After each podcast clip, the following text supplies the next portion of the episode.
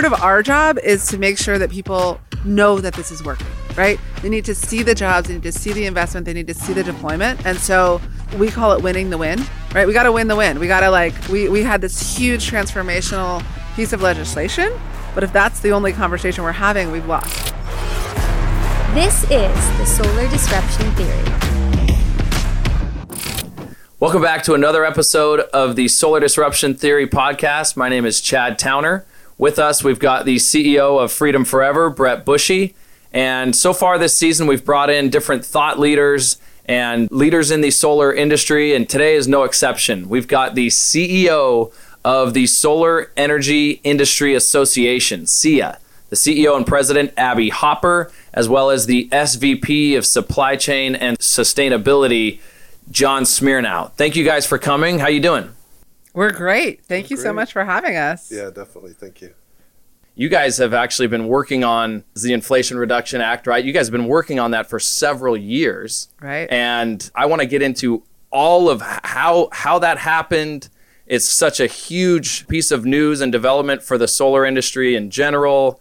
You know, so we on our side are just couldn't be more excited about it. And first and foremost, we wanted to thank you guys for all of the work that you guys do. Typically, our audience isn't privy to a lot of the conversations that you guys are involved in. You know, I, I bet the majority of our audience has not set foot in the White House, for example, and and you guys, you know, that's a regular occurrence for you. So I can't wait to dig in and figure out how this whole thing came to be. The Inflation Reduction Act really is a monumental uh, improvement and it's just one of the most exciting things that's happened in my 10 years of being in the solar industry. So we thought that to start off this episode, it would be appropriate to celebrate the fact that you guys got that done and to thank you. And so what we've done is we brought here a uh, a bottle of champagne. Oh my goodness! Figured we might want to celebrate on air. Woohoo! Um, and if you're not drinkers, I also have a non-alcoholic version, and uh, we figured we might want to have a toast. Let's do you think about that? Let's do it. I love it. There's a lot to celebrate. I agree. So much. This was this was Brett's idea, by the way. Congratulations. Why, thank you. thank you, thank you. Oh my goodness. And, and I'm only doing this because I'm excited that this has got to be the first time that Chad has opened up a bottle of champagne his entire life. He doesn't drink. right? And I just wanted to see him do it. Like, can he do it? Can he do Like, it? can he do I, it? am not sure if he can. And if he does do it, is he going to take any, you know, yeah, take can we just eye like, out? is there eye wear here? I I, I've got glasses. All right. I'm good. I asked Oh, him, I'm like, hey, are you gonna open this? And he's like, no, you're No, doing it. You're, the host. Definitely doing And it. And I see. I knew exactly what he was. Uh, okay. I'm Do like you know where to point it? I n- definitely Okay, not. if you're listening I'll to point it this away on Spotify, get on YouTube and watch this situation. I will point this away from. I don't. Are you, are you gonna am point I at at risk Brett? right now? I'm Yeah. pointing it into the back. I'm sorry, guys. I will watch me open this bottle of Martinelli's. I will crack that open in I no cannot time. wait. All right. Okay. This has not been shaken, has it? You guys shook this, didn't you? All right. Now what do I do? Just pull it off? I, I don't know. We're going to see. This is like, This is this is riveting. Dan- Danny, Danny would. Be I'm gonna try twisting. We're, we're drinking. Okay, Uh, it's uh, coming up. Ooh. What do I do? Yeah, keep doing it. Oh! Oh my gosh. I like it. That I'll was pour awesome. one for Johnny, and I'll Okay. take. I'll share what you're having. Do I just pour? Yeah. A little just- more. Yeah. A little, little. A little more slowly, a little slower, a little slower. Oh, slower. goodness. Slower. slower. Yeah. Uh, that's enough. That's enough. That's enough. Hold on. Let's see how it goes. Okay, pour one for Brett. Oh, goodness gracious. This is what you guys get. You, you you get the amateur in here, and this is uh. Just don't get it on my shoes. I don't know what is more dangerous, swimming with orcas or having you open a bottle of Dom. Is that enough? That's enough. it started All right, oh, I love it. No, I'll have the other for you with great. you. Okay. I'll share that. Let's. uh My hands are all wet. We, we have a we have a Dom tradition of celebrating. We do. Yes, we, We do. do. We have celebrated when we had the two year extension. Yeah. Was it, when, what was that? The end of twenty? Twenty.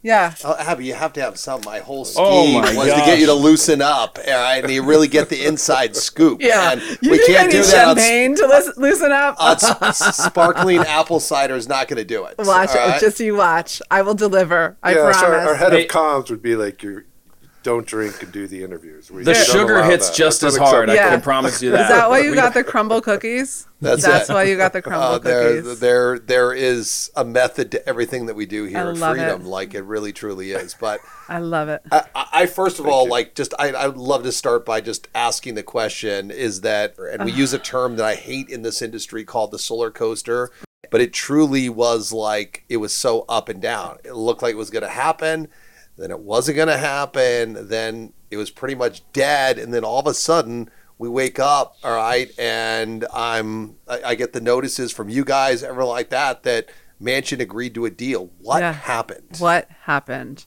I will happily tell you. Shall we toast? Let's toast. Yes. Let's To the. Inflation Reduction Act and Abby and John at SEIA. Ah.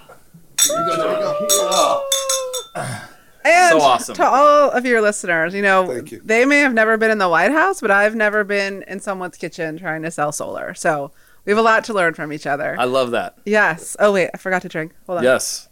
See, this sugar's already it's already doing its thing. Just so you know. The Crumbl cookie really got me.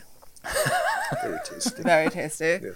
So everything you said is accurate. It was um it was a ride of a lifetime when the House had passed the Build Back Better bill.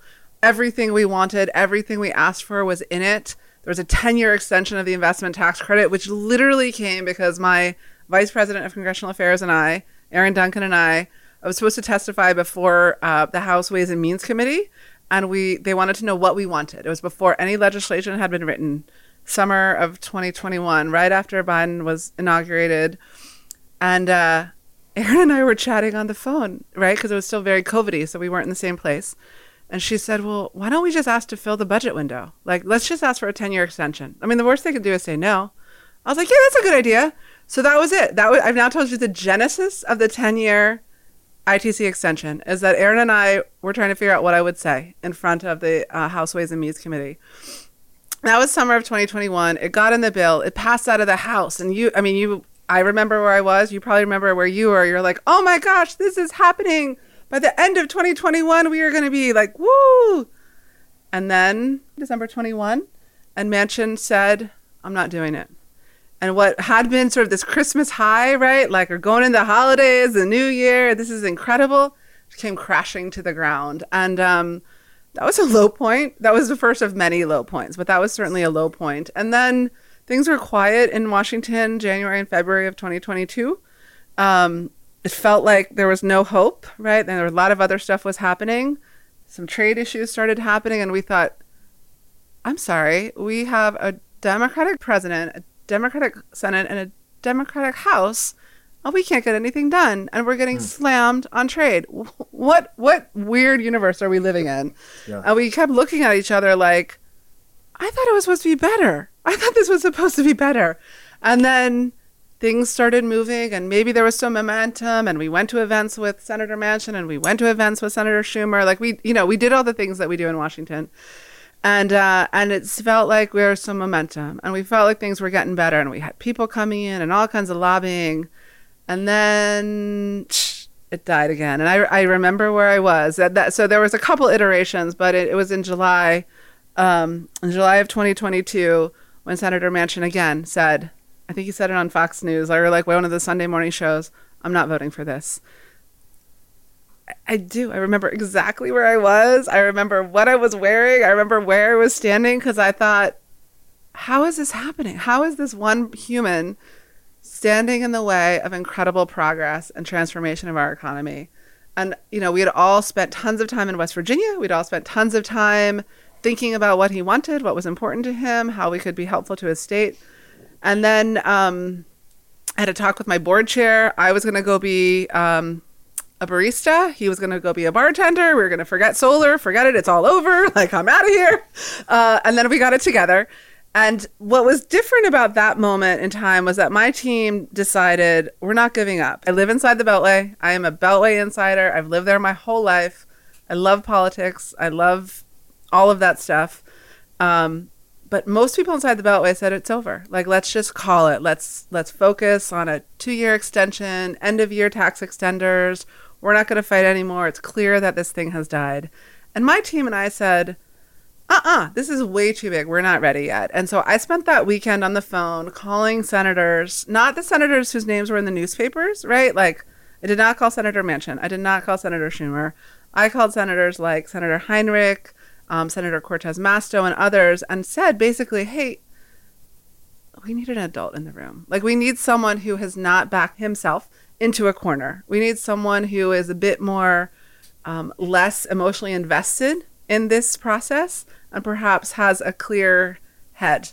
Um, and so uh, we did that and we said, we need you to fight. Like this, this can't be over. There's way too much on the line. And then we did something else, which you may think is a little odd, um, sort of given your business model, but it was highly effective. And that is for the first time ever, SEIA and the IBEW wrote a letter together and said to Senator Manchin, you need to pass the it was still called the Build Back Better bill, right? This is too impactful. There are too many jobs, too much capital deployment, too many opportunities to be left standing on the sidelines. Lonnie Stephenson, who was the head, the president of, of the I, National IBEW, called Senator Manchin. We did tons of outreach, and it was all quiet. And then, again, I remember exactly where I was when the first words hit that a deal had been cut. Um, it was, as we know, it's called the Inflation Reduction Act, not the Build Back Better Act. We call it whatever we want, um, but it had almost everything we wanted, and it was, um, it was an incredible moment. I was on vacation with my family. Like we, my entire family takes a very. We've been doing it since I was born. Like all my cousins, all my aunts and uncles. It was my grandparents, but obviously they've all passed away now. All my children and all their cousins. So there's like 40 plus of us. So we're all on vacation together, and this thing dropped, and I had to like. I was like, kids, you know, mommy's on vacation, but I gotta work. And they were like, ah, mommy, you always work. But I think they get it now, like why this this one was particularly noteworthy. I can talk a lot more, but you should talk a little bit about the manufacturing piece because that had its own kind of ebb and flow, which I think is really impactful. Or we could wait. And, and I do want to talk about that, but Yeah. I mean, was there any like signs beforehand? Because I watched the same thing with Manchin, and I'm like, I believed him. Like I.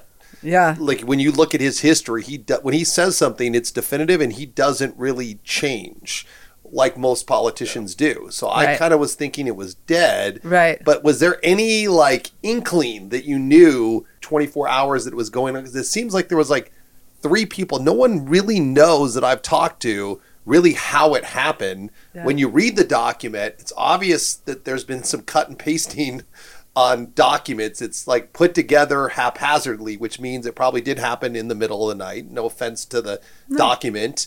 And um, it's just, it's stunning how it happened, not that it did happen.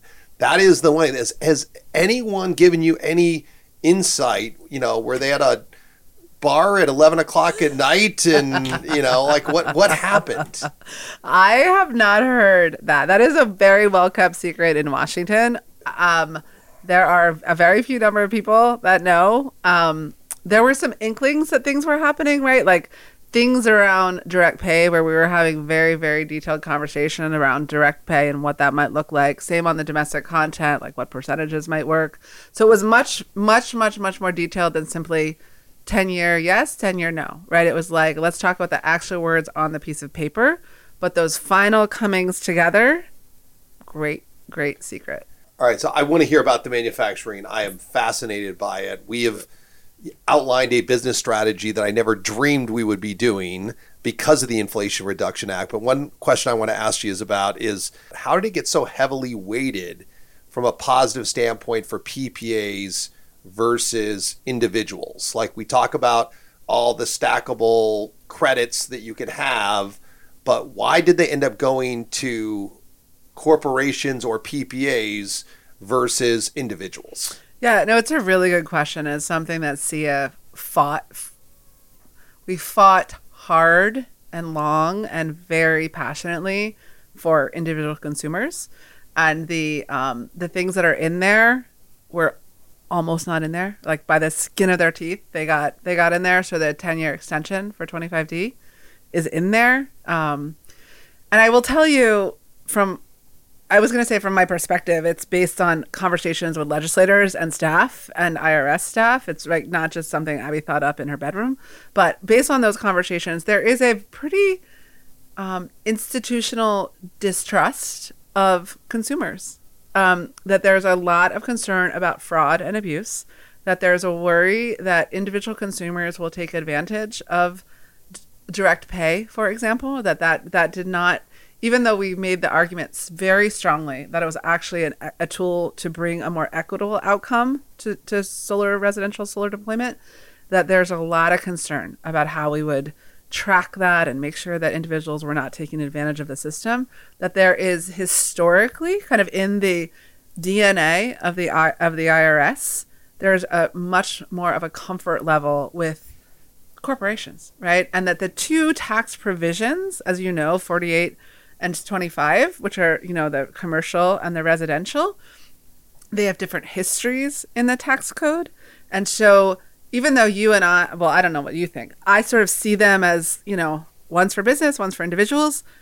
Those that live in the tax world don't see them as sort of as like brother and sister. They see them as like distant cousins. And so there's sort of not a sense that they should be treated similarly. Those are the kind of conversations we were having with IRS staff, with committee staff, with legislators, which was we're really not comfortable with giving individuals. There was a lot of conversation around, well, can we means test it, right? Can we make sure that 25D, perhaps direct pay, is only available to people below a certain income level, below a certain um, credit score in particular areas of the country?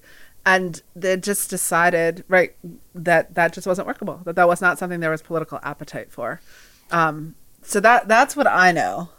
And, and what's great about it is that I don't think they intended, but there is, and for the listeners that you know don't truly grasp what these stackable um, credits are, is that a customer actually, an individual can benefit through the form of a PPA. The PPA mm-hmm. is the owner of the system, so those corporations are benefiting uh, from that. Mm-hmm. And those corporations that sell PPAs like Sunrun and Sunnova, they're going to pass a lot of that or most of that down to the consumer. Mm-hmm. So there is some benefits to the individual consumers. That's the first thing we need to educate um, the public about that they Yep. can take advantage of these stackable credits, but only through a PPA. Right. So, and I'd love to just kind of break down, you know, and this might be a question for you, John, like what are those stackable credits? Could you break down each one of them and explain them to our listeners? Yeah.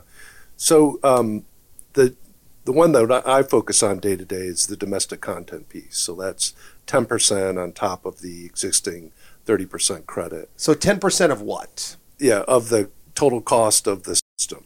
So if the sy- system cost was Yeah, the, the $45,000 for the system cost, what would the credit be? Yeah, it would, it would be the it would be 10 percent of that. 4500 Yeah. All right. Um, in some instances, that is a refundable credit. So for nonprofits, they would be able to get a direct refund from that. Uh, others are going to have to, you know, through their annual annual filing. Uh, there are also lower income uh, communities that Abby can can speak to that are on top of that.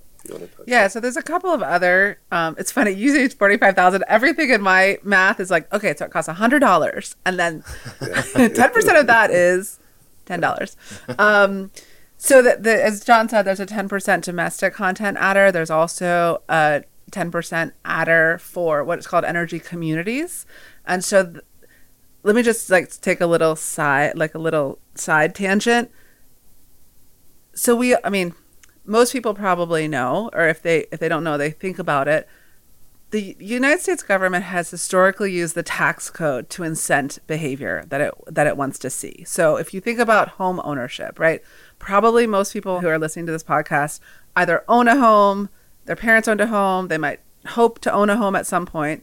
And one of the benefits of owning a home is that your mortgage payment and you know there are parts of it that are deductible on your tax. So that's a way that the government incents home ownership.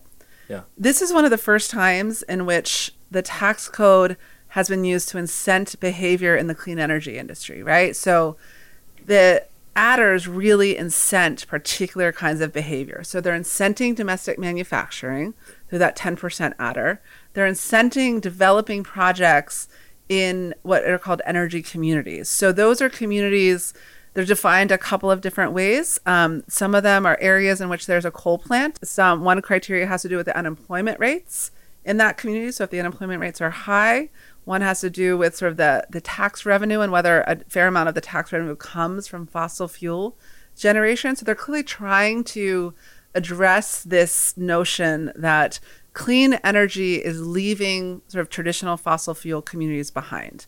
And in order to address that, they're incented to build or you know create uh, solar projects in areas that are traditionally fueled by fossil fuel or where the communities are fueled by the fossil industry. There's also um, a, a, low income, as John said, adder that um, there's a cap on it. So this is the only one of them that has a, a cap, but it is for um, other kinds of communities that are historically lower income. Um, all of these are, you know, we can talk about sort of the the uh, unknowns that still exist in all of this, but those are some of the adders. And it's an interesting way. I mean, you can clearly see the policy objectives of Congress, right? Domestic manufacturing, l- like fossil communities and low income communities. And it's it's pretty interesting way to go about it. And we can talk about the base credit on the res- on the commercial side as well. And what is the what is the cap on low income? So it's 1.8 gigawatts a year um, wh- which I don't know. How do you translate that for listeners? I I think we're I, I think most people that are low income that will fall into that category will be able to get it Yeah. in 2023. Yeah, I think most well they will be able to get it, assuming that the the rules come out in a way that we would like them to, right? Yes, and is that 10% also? That there, there- there's ten percent and twenty percent, and there's sort of there's there's we're still waiting for clarification on on which adder applies, the ten percent or the twenty percent. We're also waiting for clarification on what um, sort of if it's residential or community or both. We're waiting for clarity on whether there's going to be a specific delineation, you know, like of that 1.8 gigawatt. For example, 50% is for com- community solar, 50% is for residential solar. We're waiting for clarification on whether it's a first come first serve, right? If you're in line the first day, then you get it, and if you don't develop a project until October, you might be out of luck. It could instead be, you know, a quarter of it's released on first quarter, a quarter second quarter. You know, there's a lot of different ways that will you know, you, obviously Freedom Forever is a particularly well positioned company, right? You have sort of the financial wherewithal and the business sophistication to figure those rules out and move quickly. Perhaps a small sole proprietor may not have as much sophistication and may not be able to navigate some of those. And so it's an interesting um, conversation. We're, we are, th- these are the reasons we go into the White House, right? To have these conversations with, with the White House, with Treasury, with DOE to say, hey, let's think about what what are we trying to actually accomplish and let's make sure the rules that you set out accomplish those goals Yeah, and I, I just want to keep, I want to finish this kind of point just to make sure that listeners truly understand the magnitude of this because Yeah. I, I call them stackable credits. Right. All right. So I want to make sure that we just do a little math here. Let's do and I, lo- I I love, love to, I love to do math. All right. Me too. We got a 30% tax credits. Ooh. All right. Then we got uh, 10% for energy communities on top of that, right? Yeah. yours are side by side they're on they should be on top On top. Sorry. All right, we go there. Right, I'm going to run out of hands because there's a lot more coming. All right. And then we also have a low income Uh-huh. on top of that. What is the maximum that you can get up to when you add the domestic content and some of the other stuff? so again we need clarity from the federal government to ensure that this number is correct but our, our basic reading is it could be up to 70% so that means on my math at $100 if your project if your installation costs $100 70 $70 of that can be uh, a, a credit against your t- taxable income Yeah, and, and to put it in uh, terms for our listeners, a forty thousand dollar project, twenty eight thousand dollars there is a credit going to either Sunrun or Sunnova or whoever is doing your PPA. right All right. Now that doesn't mean you'll get all that benefit to the customer, but you will get a vast majority of it. Yeah, you're going to get a you're going to get a big chunk of that. The one the 1.8 gigawatts, that's a few billion in government expenditures. That's going to drive several billion dollars in private sector investments just for that alone. You know, if you think of the 30% tax credit, you know, many tens of billions of dollars of uh, private sector investments that's going to drive. And, and that doesn't the seventy percent doesn't include the tax credit for um, Enphase, SolarEdge. On top of that, doesn't talk. We're not even talking about the manufacturing part Yeah, yet. yeah. That's in addition to that. or whatever the state incentives might be. I- yeah. So I want to just make sure that everybody understands what a tremendous opportunity this is in residential solar. But the individual is going to get a huge benefit through the PPAs. We're also going to see a significant swing from purchase to PPAs. And the other thing is based on energy communities and the math I've done, it literally, I believe, almost all of West Virginia is going to be deemed an energy community.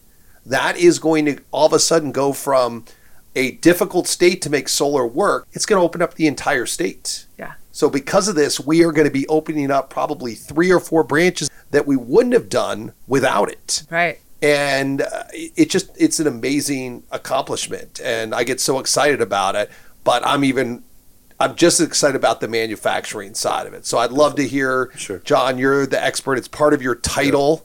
And uh, so i'd love to That's hear all the details around manufacturing. But Yeah. before we do that, Yeah, you ahead. have to invite us to all of those uh, office openings because part of our job is to make sure that people, people, and my, you know, my people are people who who got elected to represent us in Washington, know that this is working. Right? They need to see the jobs, they need to see the investment, they need to see the deployment, and so um, we call it winning the win. Right? We got to win the win. We got to like we we had this huge transformational piece of legislation.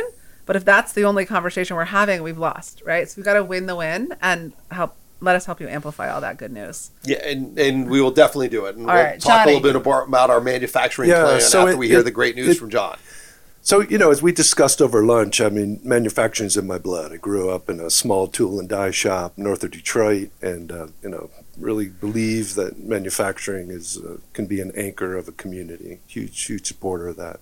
Um, this is my second time at SEIA. I was at SEIA from 2010 to 2015, came back in, in uh, 2018. In um, the first time, I was really excited about going into the solar industry, working for the trade association and advocating for manufacturing one of the first uh, board meetings I went to, the board decided, ah, we already have pretty sufficient investments around the world manufacturing. Maybe that's not a top policy priority. Uh, disappointed me, but solar, huge opportunity. Was excited about that. Came back in 2018 in my new role, sat down with Abby, and um, she was like, you know, what do you think about manufacturing, doing more as we look to, uh, you know, a Republican administration, a Democratic administration? It seems like both of those administrations are really going to want to see more manufacturing. Again, you know, the solar industry, prior to that, it was free trade mindset. We just, it's all about deployment. We don't really, we're not focused on where the inputs come from. Some people would even say, you know, if other countries want to subsidize this, we should build warehouses and load it up with all this, you know, subsidized solar panels.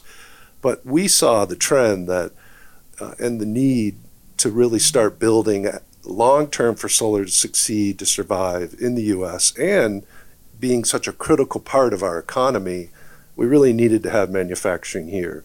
Created the division, we developed a white paper, we started thinking about what would it take to really make uh, a U.S. homegrown manufacturing base because huge gaps in the solar supply chain right now. And we looked to state economic development. Traditionally, state economic development is the driver of manufacturing around the country. The federal government really t- traditionally hasn't played a role. But as we look at where other countries succeed, where even U.S. companies are building, solar companies are building factories overseas, it's twofold investments. It's investments at the state, provincial level, and the federal government level. So our analogy was as how the U.S. states compete against one another for manufacturing investments. To build manufacturing here, to pull foreign direct investment here, we needed both the federal and state working together, investing in manufacturing. And so we started um, through our manufacturing division, through our board, through our federal policy committee, identifying, working with companies who are either manufacturers or would be interested in manufacturing, what type of policies, what type of federal investments would incent you to build factories in the U.S.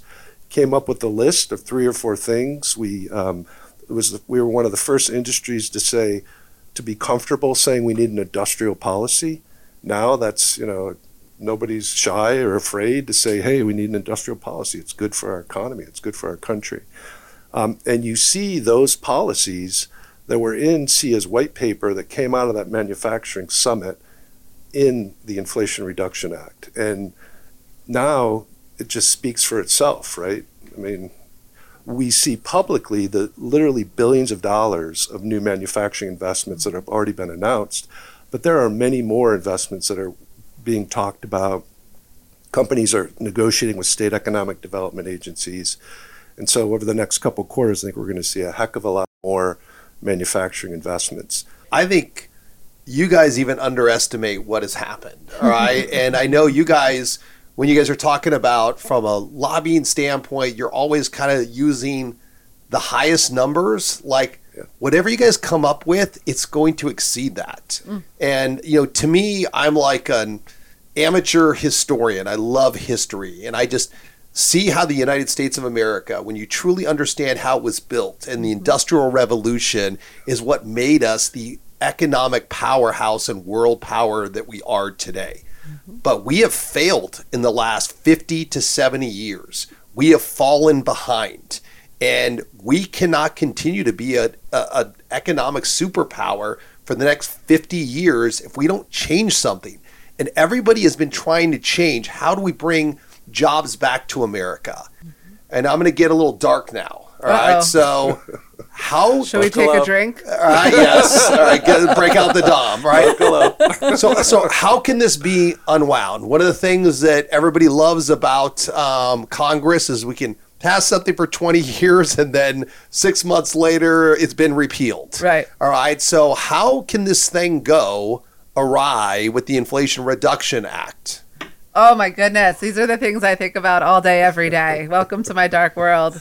Um, it's a good thing I'm totally optimistic generally. So, first of all, thank you. I appreciate those kind words, and I I would be so happy to underestimate the impact of this because I think it I think it's going to transform our future. And you know, I'm looking around the room. All four of us have children.